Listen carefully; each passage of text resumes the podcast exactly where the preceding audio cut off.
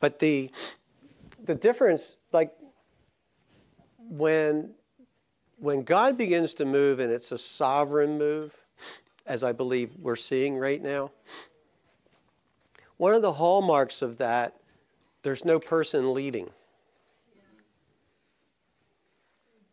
which gives me great hope, because if nobody's leading it, that person can't mess it up.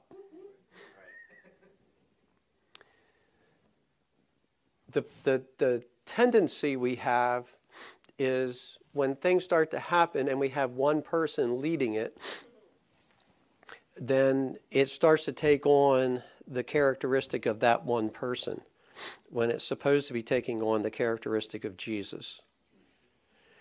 And as I say this, I'm not finding fault, because I've been touched by each of these ministries. So it's not that I have an axe to grind against any of them. But when I got saved during the outpouring of the 60s, which the movie Jesus Revolution is about. And so if you wonder where some of my stories come from, go see the movie. Not that I know of. I haven't received any papers looking for a release, so I'm pretty sure I'm not. They missed it. I could have been available, but one of the things that so I came into that, and there was, when I say there was nobody leading it, it wasn't that there weren't any people that had any level of responsibility. Yes, there was, because there always is that. Somebody is handling what's going on in a room and all that kind of stuff. But there's no, like, prominent person that everything revolves around that person, right? Later, as that move started to mature, then people like myself started to emerge out of that. And the only thing I can kind of relate that to is, when you look at some of the incredible photos that come from outer space, so a solar system is forming. At a certain point, there's a kaboom! And then there's a huge cloud of dust that's just hanging there after that. And then now with, I can't remember the name of our new telescope, but with the new telescope, we're able to see better through the dust than what we could see with Hubble and some of the others.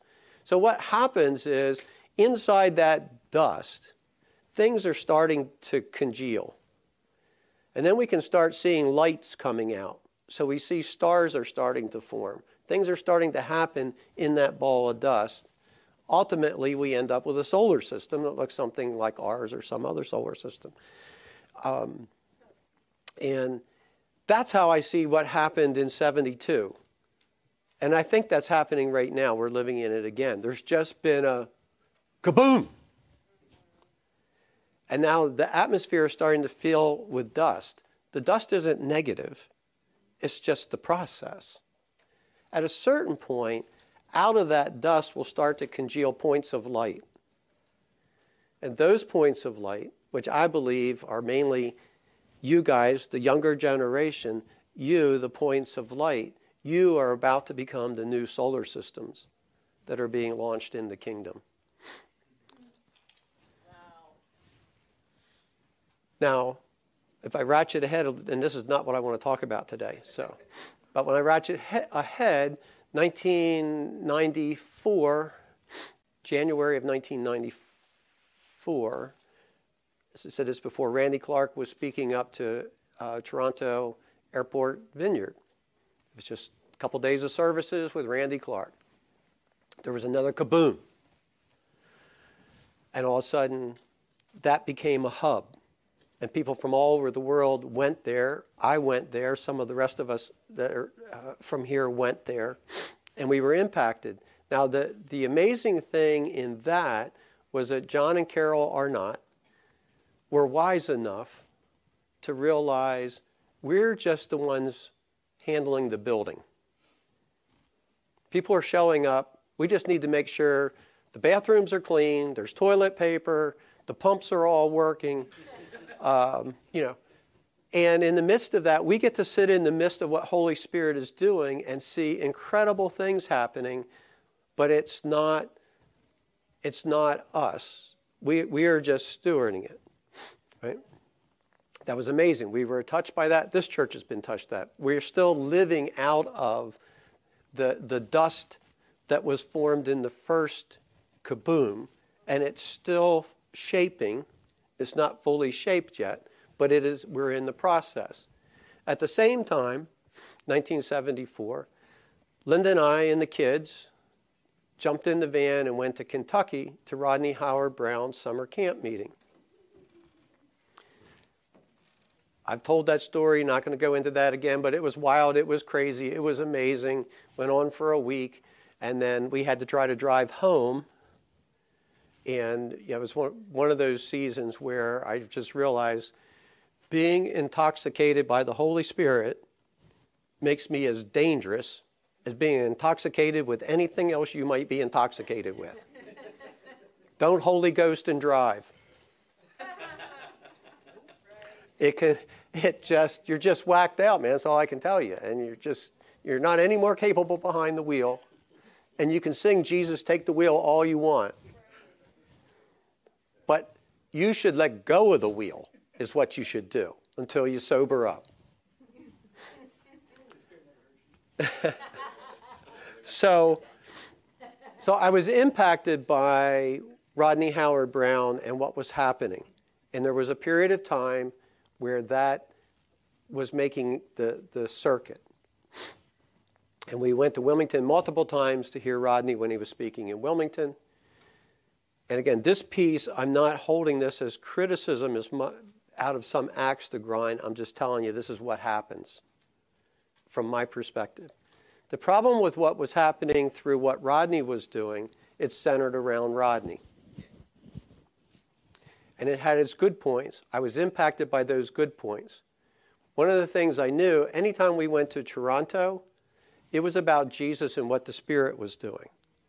When I started going to Rodney's meetings, when he was now known and all that, we spent 20 minutes in worship, and we spent 45 minutes on the offering, and then about 10 minutes on some exhortation, and then go home. So the whole thing became focused on the offering. I never knew so many verses could be used to extract money out of people, but Rodney knew them all.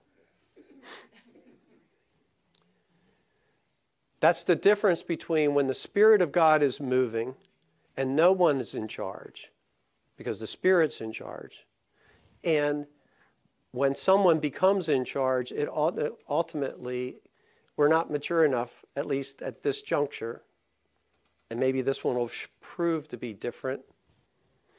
I don't think it will, because I think it's a wrong lane we get in, no matter what God's doing. But once it moves to a person that's in control, then we've lost what the Spirit of God is doing. God is wanting to dump a bunch of drunk people out on the street at 9 in the morning, speaking in a strange language, with people going, "What the heck?" And in the midst of that, he starts touching people. He wants us to be at a place where we can live in the presence, knowing that the presence oftentimes makes me look a little ridiculous. And there will always be the first person there going, "Oh, by the way, you look ridiculous." And they're in the way of the 5 people behind them going, "I want some of that." And if we're not careful, we hear the voice of the one going, "Well, that you're just being, I mean, that's just ridiculous.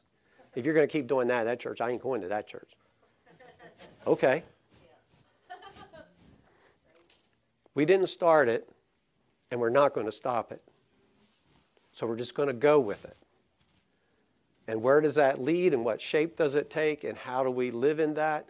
You know, we're talking about filling in the gaps. The stones aren't going to cry out in front of us. Well, it happens when we just, as was said today during worship, it just happens if we just start crying out.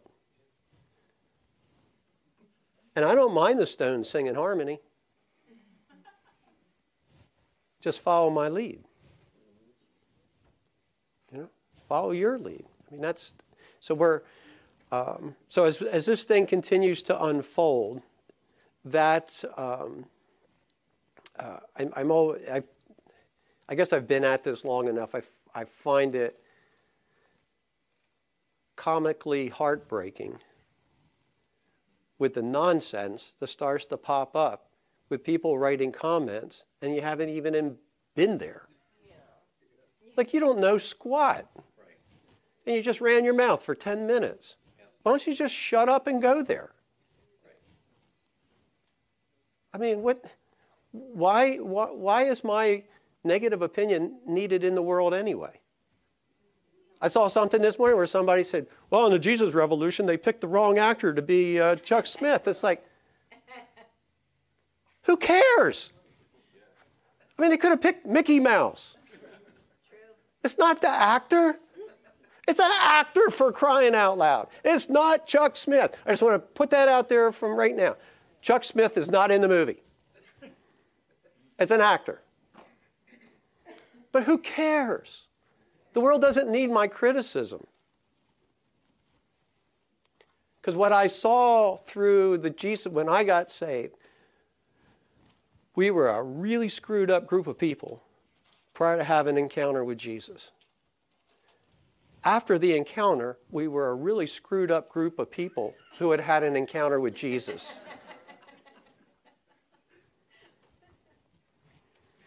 I'm not recommending this. I don't think it was right. I spent my days of repentance. But in those early years, I led a Bible study on Wednesday night with a group of people. And when the Bible study was done, me and my girlfriend had sex before I took her home.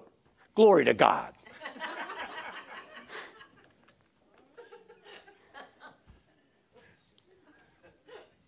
Somehow God's bigger than that.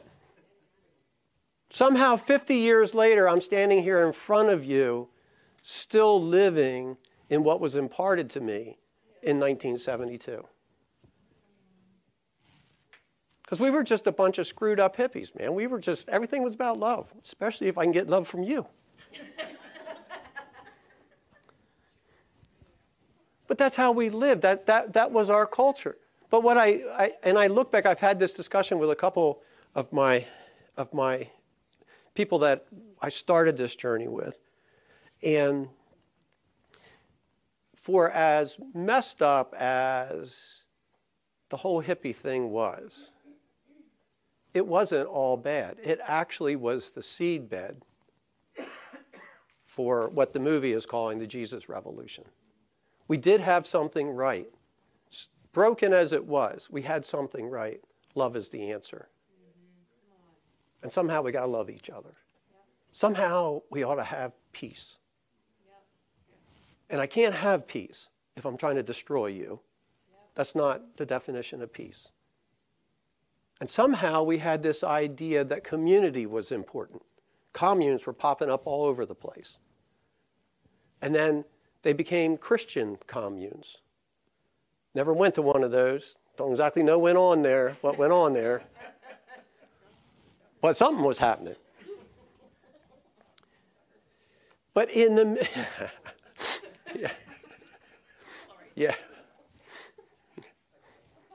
We all became Christian Mormons.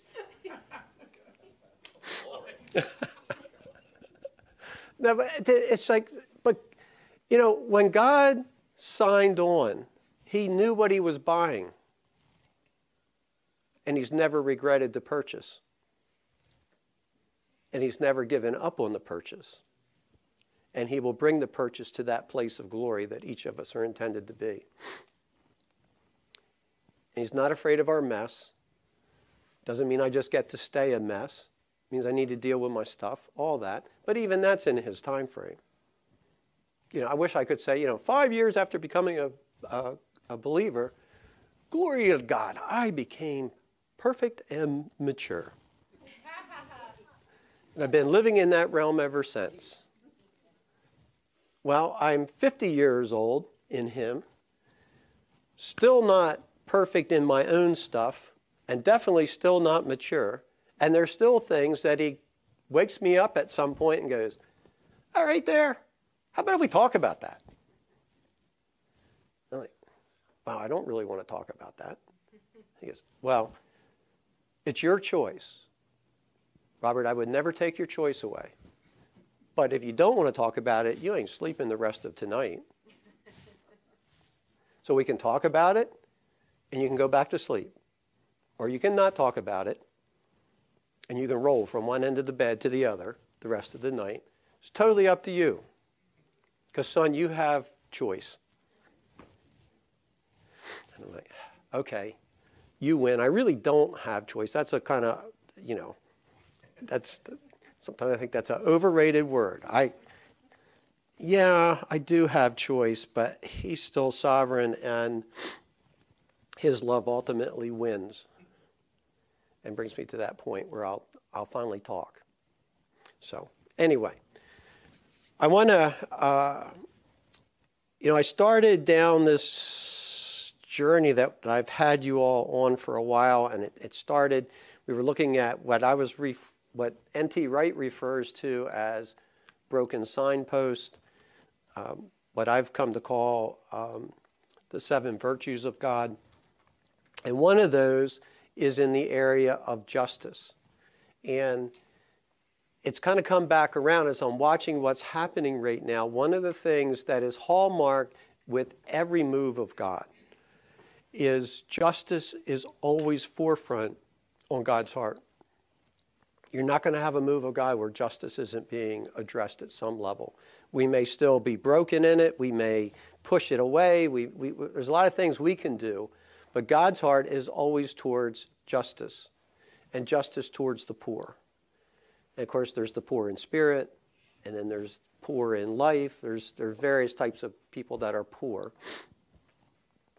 The last time I was in front of you, I read through some scriptures that deal with the poor. So in this journey I've been taking everyone on, as I said, we were looking at the poor, and that the poor always factor into what the kingdom of God is doing, from the disciples right on up to us today. It factors in. The hallmark of Christianity is what it's done across the globe for the poor, for the needy, and so forth. So I'm going to continue on this group of scriptures, making a few comments. And next week, what I'm actually going to do, I'm a member of a group called Acton University, and it's I was introduced to Acton probably about 8 years ago or so, and it's absolutely incredible what they're doing. It's an organization that interacts with global ministries that are doing all types of service, both in the United States and around the globe. It's a interdenominational thing. I mean, the current president of Acton is a Catholic priest. Others from the Anglican Church, the Presbyterian Church, non-denominational churches. It's quite the amazing organization. And just they brainstorm how to effectively remove poverty from the earth, and absolutely believe that it's, as the kingdom of God advances, that that's one of the hallmarks. And we'll talk about statistics and stuff later. Next week, I'm going to show you, I just got finished watching a 6-part series that they've put out. And I think it does several things. It speaks about what I'm speaking about at a global level. It speaks about what I'm speaking about at a personal level. And as I've watched through it, one of the things I've really appreciated is, especially those of us in charismatic circles, we can become so focused on what's happening in the spirit and in things that can't be seen, can't be demonstrated, right, that we can live with words but not actually measure words. But the kingdom of God can be measured. I can't just say, well, the kingdom of God is advancing, and somebody goes, well, how? Well, I don't know. I just know it is. It's just advancing. No, if it's advancing, you can see where it's advancing.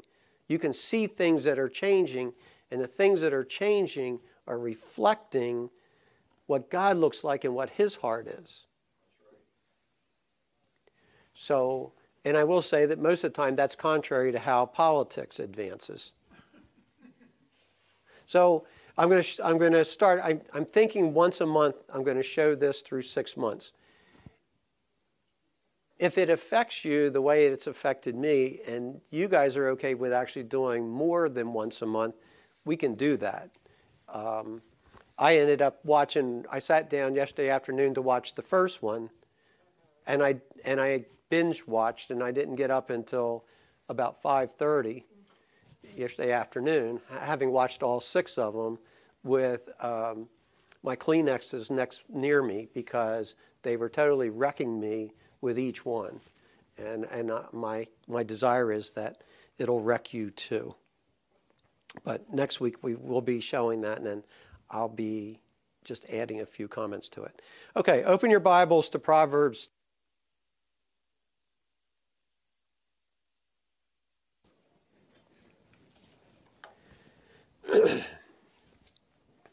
I'm just going to read through some Proverbs again, making just a few comments. Proverbs 10:15, a rich man's wealth is his strong city.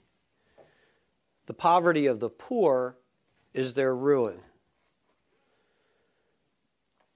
So poverty robs from me resources that a wealthy person has. They have access to things that if I'm in poverty, I don't have access to it. Poverty also restricts how people see opportunity. A rich man's wealth doesn't mean that that individual has all this money in the bank. They might not have hardly any more money in the bank than what the poor person has. That's not what makes me wealthy. What makes me wealthy is how I view life. What makes me wealthy is when I can be in the midst of something that's a perceived lack, and I'm not satisfied with just a mat laying on a sidewalk hoping somebody gives me 25 cents. What I'm seeing is there's an opportunity here. You know, when we were going to Haiti on a regular basis, one of the things that I just always found amazing is that some Haitian would find a 55-gallon steel drum and spend weeks cutting a piece of metal out of that, and then banging on it, tapping on it, shaping it, and at the end, they're selling this metal parrot on the sidewalk that I don't even know how many hours that craftsman has in that parrot. But that person saw something in a steel drum and could take it and now turn it into a product. That's a wealthy person. The poor person only sees the steel drum and thinks, well, I wonder if I can get 25 cents for it at the scrap place. I'll just roll it down there and get 25 cents. Or they just steal the parrot. Well, that's true. That's true. And so before I go any further, Jerry just came up and told me this, and I'm already running in a different direction. So somebody that works in the governor's office, their son has been kidnapped in Mexico, being held for ransom, I'm assuming. And so, what was it, Noah? Yes. Okay, his name is Noah. So, Father, in Jesus' name, we just speak angels descending upon wherever Noah is. And that's a fitting name.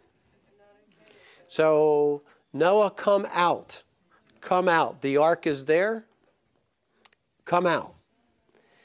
Ride the waters and come into freedom. Lord, we speak protection over him, that he be found, and especially that your shalom would be to the family as they have to deal with this, with these circumstances. Thank you, Lord. Proverbs 13, verse 23. The fallow ground of the poor would yield much food, but it's swept away through injustice. So poverty oftentimes is not the lack of resources. Poverty is the injustice by systems that keep people from being able to move up. Anytime God's going to encounter someone, they're going to move up. That's how the kingdom works.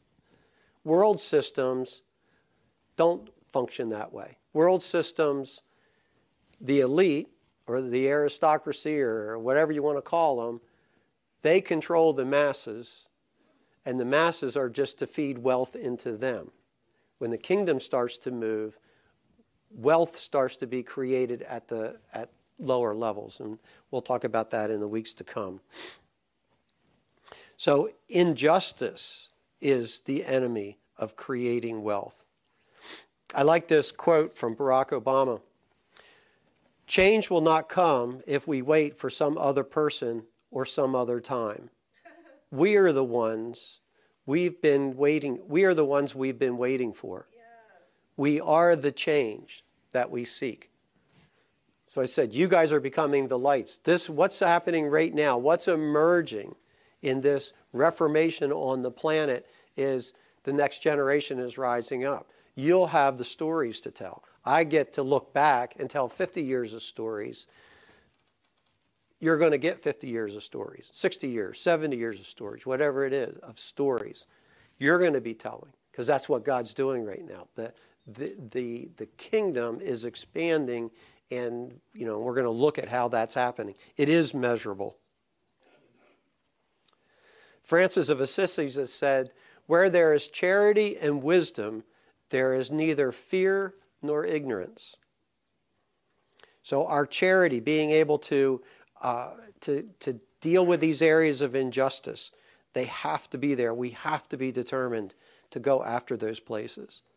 Proverbs 14:21, "Whoever despises his neighbor is a sinner, but blessed is he who is generous to the poor." 14:31, "Whoever oppresses the poor man insults his maker, but he who is generous to the needy honors him."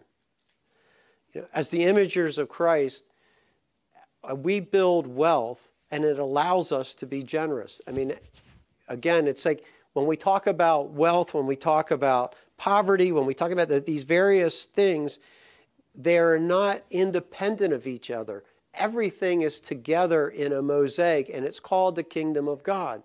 So and I said this, I don't know, whenever I started this thing. What I find interesting when I read all the verses on the poor, and I have gone through every verse, and I thought I would have mercy on you. I won't read them all to you. But I've gone through every verse that deals with the poor, and I haven't found, except in a few, and we're going to look at one of them, where God comes with this real corrective word to the poor, and like it's all their fault that they're poor. Instead, what I see God saying is, those of you that are wealthy, those of you that follow me, those of you that carry me in your heart, do something for the poor. That's right. It's your problem. But I've given you the answer. What are you going to do? How are you going to do it? And I honestly, when I started that, I was pretty sure I was going to come across at least several verses where God really takes the poor to the woodshed. But he doesn't. He takes the wealthy to the woodshed and talks to them because they've hardened their hearts. So as imagers, the wealth that we're building, it's to allow us to be generous. I can't be generous if I don't have anything to be generous with. Yeah. But I don't get to stand back and go, I'm off the hook from that one. I think I'll just stay broke. God's like, no. I put it in your heart to acquire wealth. I put it in your heart for my plans to bring wealth into your sphere. Yep. But not that you get to have the biggest house in town, but that you're generous. You get to now live a generous lifestyle. And if you seek first the kingdom, and you learn that in the kingdom and in seeking the kingdom, generosity is a central part of being in the kingdom, then all these other things flow to you. God isn't saying you ride around in a car that the wheel's falling off, or, you know, if you're really going to be a spiritual Christian, you should live in the smallest mobile home you could get. That's not what he's saying. Yeah, thank you, Jesus. I lived in a tiny home once. You can have them.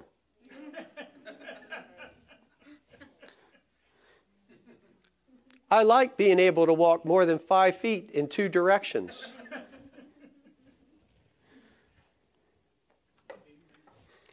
And I really don't like it when the shower head is over top of the toilet. It just makes keeping toilet paper dry a constant problem.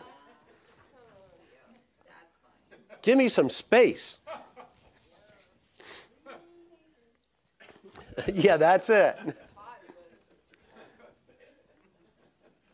And it's at verse 31, those that despise helping their neighbor live as a sinner. You're living in rebellion to what you were created for.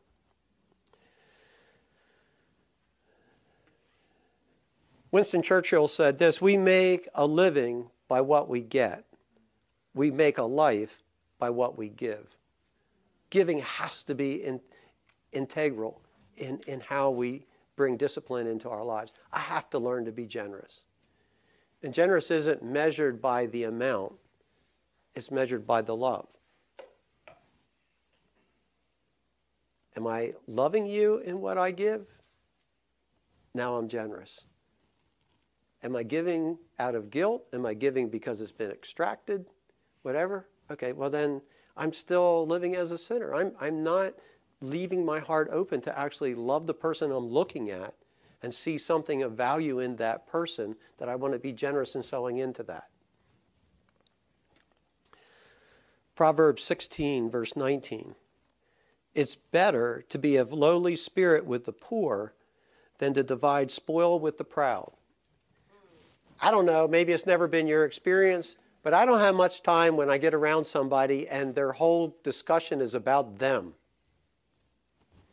Well, I did this, and I did that, and I have this, and I have that, and that, yeah. And it's like, I'm about to throw up on your shoes. Yeah, and then you'll have that. It doesn't take long when you're around a proud person before it just becomes nauseating. 19:1, better is a poor person who walks in his integrity than one who is crooked in speech and is a fool. Integrity and the fruit of the Spirit are both part of wealth. It's not the money, but the integrity that builds wealth and stops injustice. I mean, if I'm dishonest, I don't care how much money I can extract by being dishonest. It's ill-gotten gain. Right. It's never going to benefit me. And Proverbs says in other places that it runs away, it fleets away. So I need to, integrity, I have to practice integrity. And I will, maybe for others it's not quite this way, but there's been multiple times in my life where integrity was a hard thing to practice. The trial of integrity, especially when nobody sees, and you're pretty sure nobody will find out, and they probably won't miss it anyway. And you leave it because it doesn't belong to me. Yeah, good answer. You know, those trials can be very hard trials.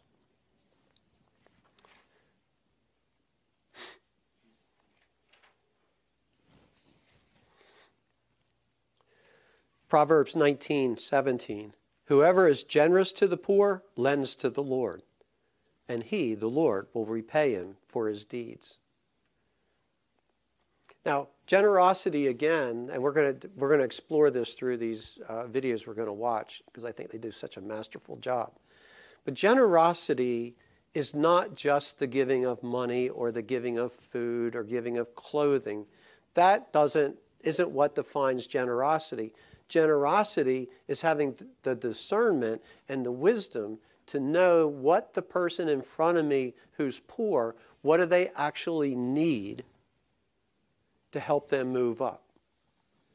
You know, I've mentioned it before. There's a book out there. If you haven't ever read it, I would highly suggest it. But it deals with missions, mainly missions that have taken place through Western culture.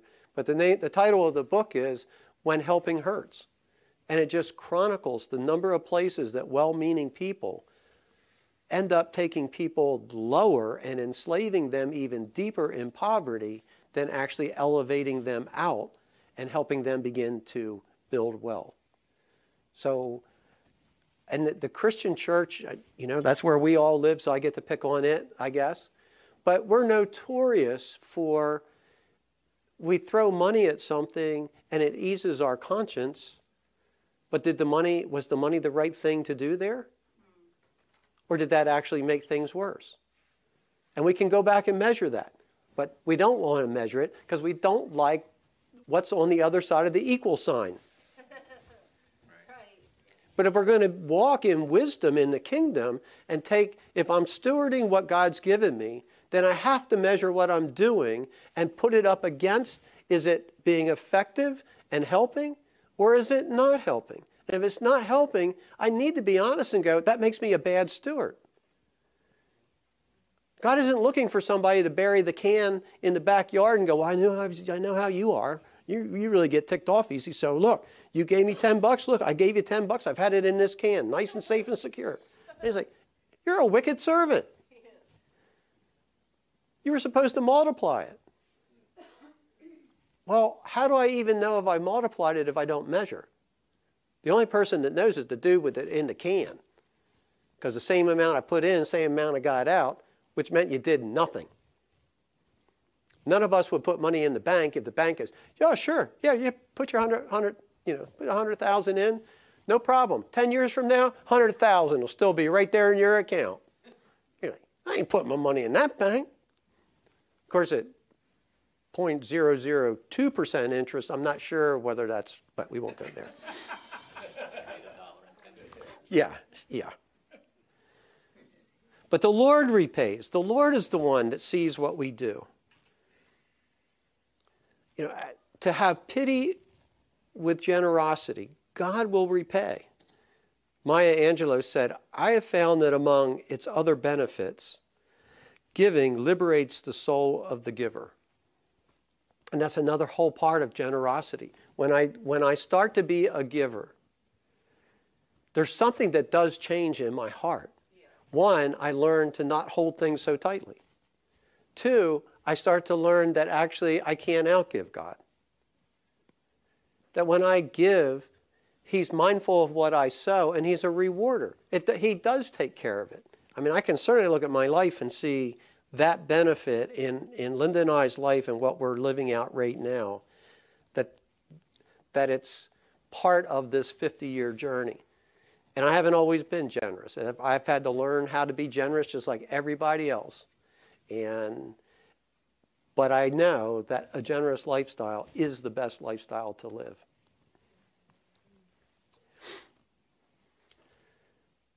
Whoever closes his ear to the cry of the poor will himself call out and not be answered. That's a scary verse, Rob. That's another one of those. Like, what? If I close my ear to the poor? And again, closing my ear isn't just, okay, I just walked past this person on the street and I didn't give them $1, I just walked on by. That's not really, when I look at this verse, that can be encompassed in it.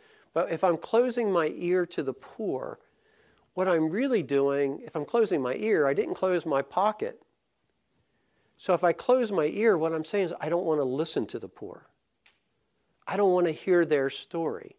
I don't want to understand where injustice is with them. That's too troubling. It's easier to just give them $10. Right. But now when I've looked you eye to eye and I've heard your heart, it goes back to when Daniel kept saying, you need to come to Haiti. I'm like, I don't want to go to Haiti. He goes, no, you have to come to Haiti. I said, I don't want to go to Haiti. He goes, no, you'll love the people of Haiti. I said, that, my friend, is my problem. Yes, I will. And I did. And I can't take Haiti out of my mind. People from Haiti, I just got a text this morning from a dear son and spiritual son there who's just sent me a text this morning blessing me in the service and the day. He's trying to get out of Port-au-Prince to the U.S. They're in the midst of, and we're praying that through. I hear the injustice. And when I hear the injustice, if that doesn't move my heart, then there's a problem with my heart.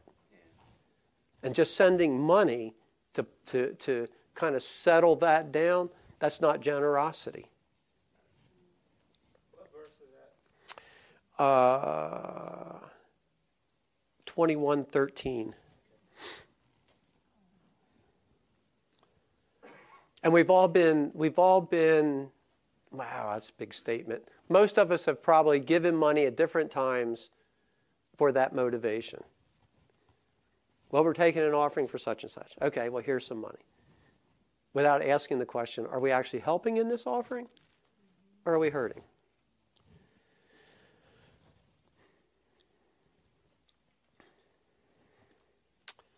This is one of the few verses where it actually talks about how people become poor. Proverbs 21:17. Whoever loves pleasure will be a poor man. He who loves wine and oil will not be rich. There's this thing, again, if I'm moving towards wealth, then I have to be at a place where I live my life not for immediate pleasure, but for my pleasure is going to be delayed, because right now this is a time of sowing and building. It's not a time of reaping. But we live in especially in our Western culture, we're in such a place where it's so easy to do it today on credit. But then once I do it on credit, I don't own it. I'm going to pay more for it than it's worth, and it will more than likely be gone before I ever pay off the credit card at 35% interest. But I wanted immediate satisfaction, and I got it, except the satisfaction now, I've become, a slave to the lender. I've lost my ownership.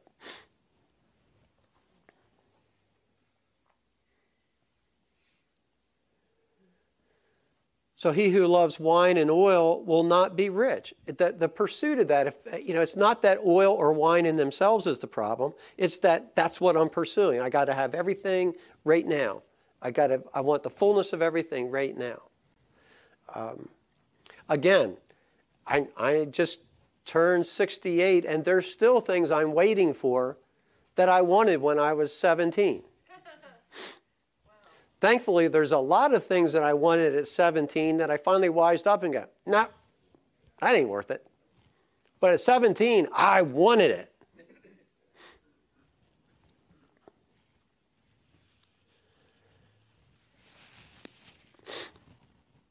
So what am I loving? Am I loving generosity, or am I loving whatever I can accumulate through whatever I do? So now all my income is only viewed as, well, it's mine to do what I want. Or do I view my income as, well, this is really the Lord's. It's his provision to me. It's his providence to me. And if he's done that, maybe it would be good to ask every now and then, am I doing what you want me to do? Or am I doing something else? But don't ask questions you don't want answers for.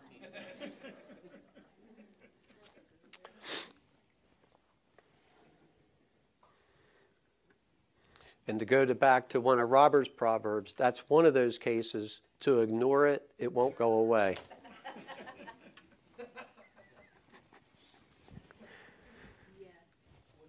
Yes. Proverbs 22:2. The rich and the poor meet together. The Lord is the maker of them all. May we never lose that perspective. We are the human race. The Lord has made us all. Wealth or poverty, that's not what defines me as a human being. And we will meet together. What am I going to do? Albert Einstein said this: not until the creation and maintenance of decent conditions of life for all people are recognized and accepted as a common obligation of all people and all countries. Not until then shall we, with certain degree of justification, be able to speak of humankind as civilized.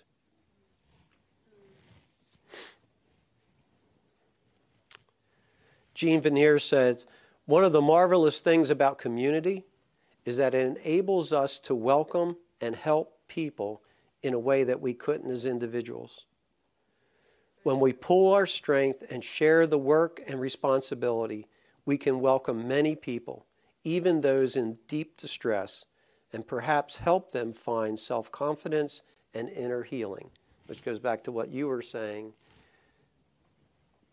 There is a difference between me meeting somebody on the street and somebody on the street coming into this community. There is the impact of community. There is something that happens here that will not fully happen with just me on the street with one person, meeting one person. I'm not saying I can't have an impact there, but community is where it all is. Community is where we become stronger than I can ever become individually. The synergy of community. Acton University, this thing that amazes me there is like the synergy of that community that's happening on a global basis is amazing. You know, for me at this point to be able to step into something with Foundation Builders and now, you know, with what's unfolding there, I can't do that on my own. It's impossible for me to do that on my own. I don't have any of the resources to do that on my own. But there's something that happens when a community forms. We can call it various terms, whether it's a board of directors, it's our teaching staff, it's whatever it is, it's all community. Well, we can accomplish something far more than I could ever accomplish in a lifetime. And I get to leave community to the next generation. If it's just about me, after you guys eat fried chicken at my funeral, that's pretty much it. There ain't nothing left of me. But if it's community, it lives on, which is why what we're in right now in a transition. This isn't about me. It's about us. It's about the community, the House of Praise for all people. It's about, it's bigger than me. It's beyond me. I played my part in it. You don't have to, oh, no, I didn't have anything to do with it. I had a lot to do with it. Thank you very much. Good and the bad. But it's beyond me.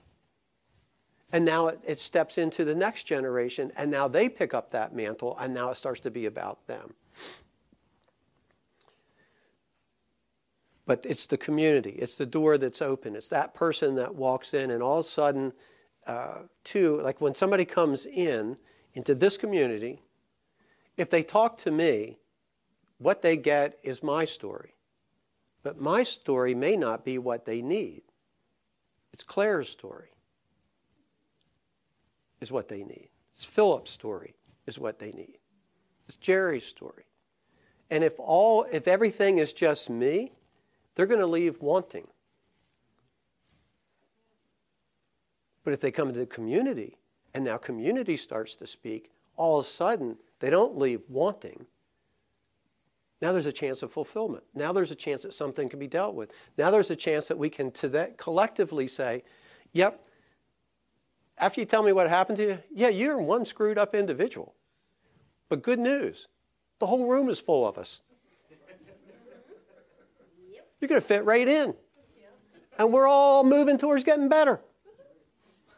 Yeah, this isn't where we show up for a gripe session. This is where we show up for a hallelujah session. This is where we start seeing the power of God moving through this community, healing individuals, that individuals could become part of the community.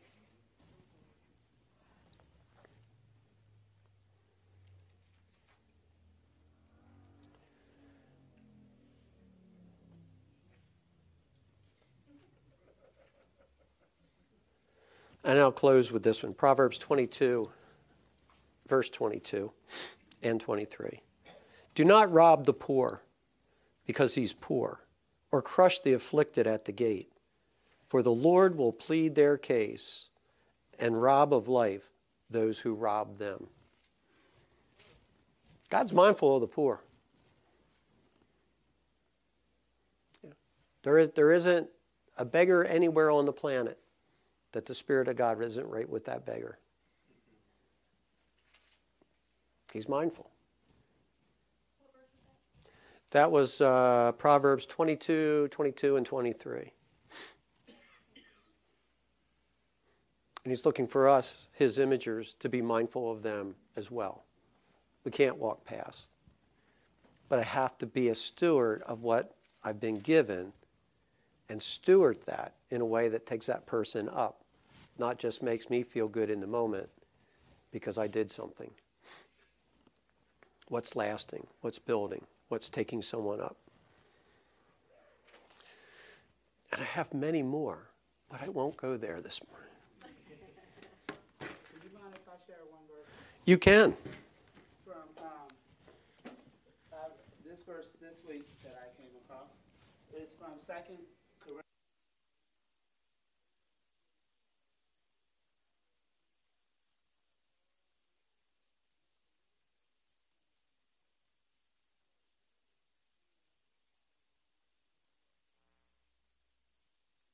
that richness has no value until given away. Mm-hmm. Yep. Yep. So it really is time, and especially in this outpouring that we're seeing, it really is time to go change the world. It's time for the status quo to come to an end. It's time for those that have positioned their life to only take advantage of others and set up systems and governments that only enslave. It's time for that to be exposed. It's time for that to be changed. But it's not going to be changed with nuclear weapons and pointed guns and swords. It's going to be changed by love. It's going to be changing when we so are enamored, that's not the right word, we're so in love with the King and his kingdom, that we are willing to lay down our lives. And that there's to us, there's this point, first century church, Rome was pretty sure you kill the leader, you end the movement. They kind of got that wrong. So that one didn't work. So well, you can't kill somebody that's been resurrected. That's the other problem. It's like, he's walking around town. How are you going to kill him? We already did that once. I don't think that's going to work. Well, then let's kill the people that were hanging out with him. Except that didn't work either. And eventually, Rome ceased, and the kingdom of God was still moving forward. And it's still moving forward. And governments, no matter who they are or what political parties run them, governments that sow injustice are not in God's favor. And I honestly think he does have an opinion. Jim? Along the line of your message, there's a fellow by the name of Ronnie Potts, one of the greatest guitar players that I've ever known. And he was in an accident years ago with a motorcycle, someone hit him. Leg was amputated this week, and they're having a fundraiser for him Friday evening in Frederica at the senior center. But that's just looming in my heart. We're planning on trying to go to that, and it's just there's a real need there. Yeah. Yeah, there's no shortage, and there's no shortage of resources. Yes. There's only shortage of imagination. Yes. Because sometimes we've looked and said, well, what can I do? I'm one person. I don't know. Try it. Yep. See what one person can do. Because you might find if you start as one person, before you know it, you got 10 more people walking with you. And you're not one person, because you never were one person. Father, I thank you.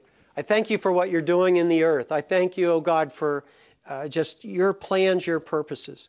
And Lord, for us as the house, as we continue to move forward, direct our steps, direct our paths, oh God, that we reflect you to the lost and the needy, that this door is always a place that someone can come in, that this is always a place where healing is available, restoration and hope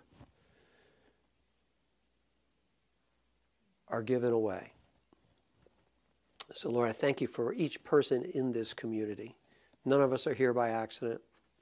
You are assembling a force to be reckoned with. And so I thank you, God, for what you're doing. And Jesus, may your name be glorified with every step that we take.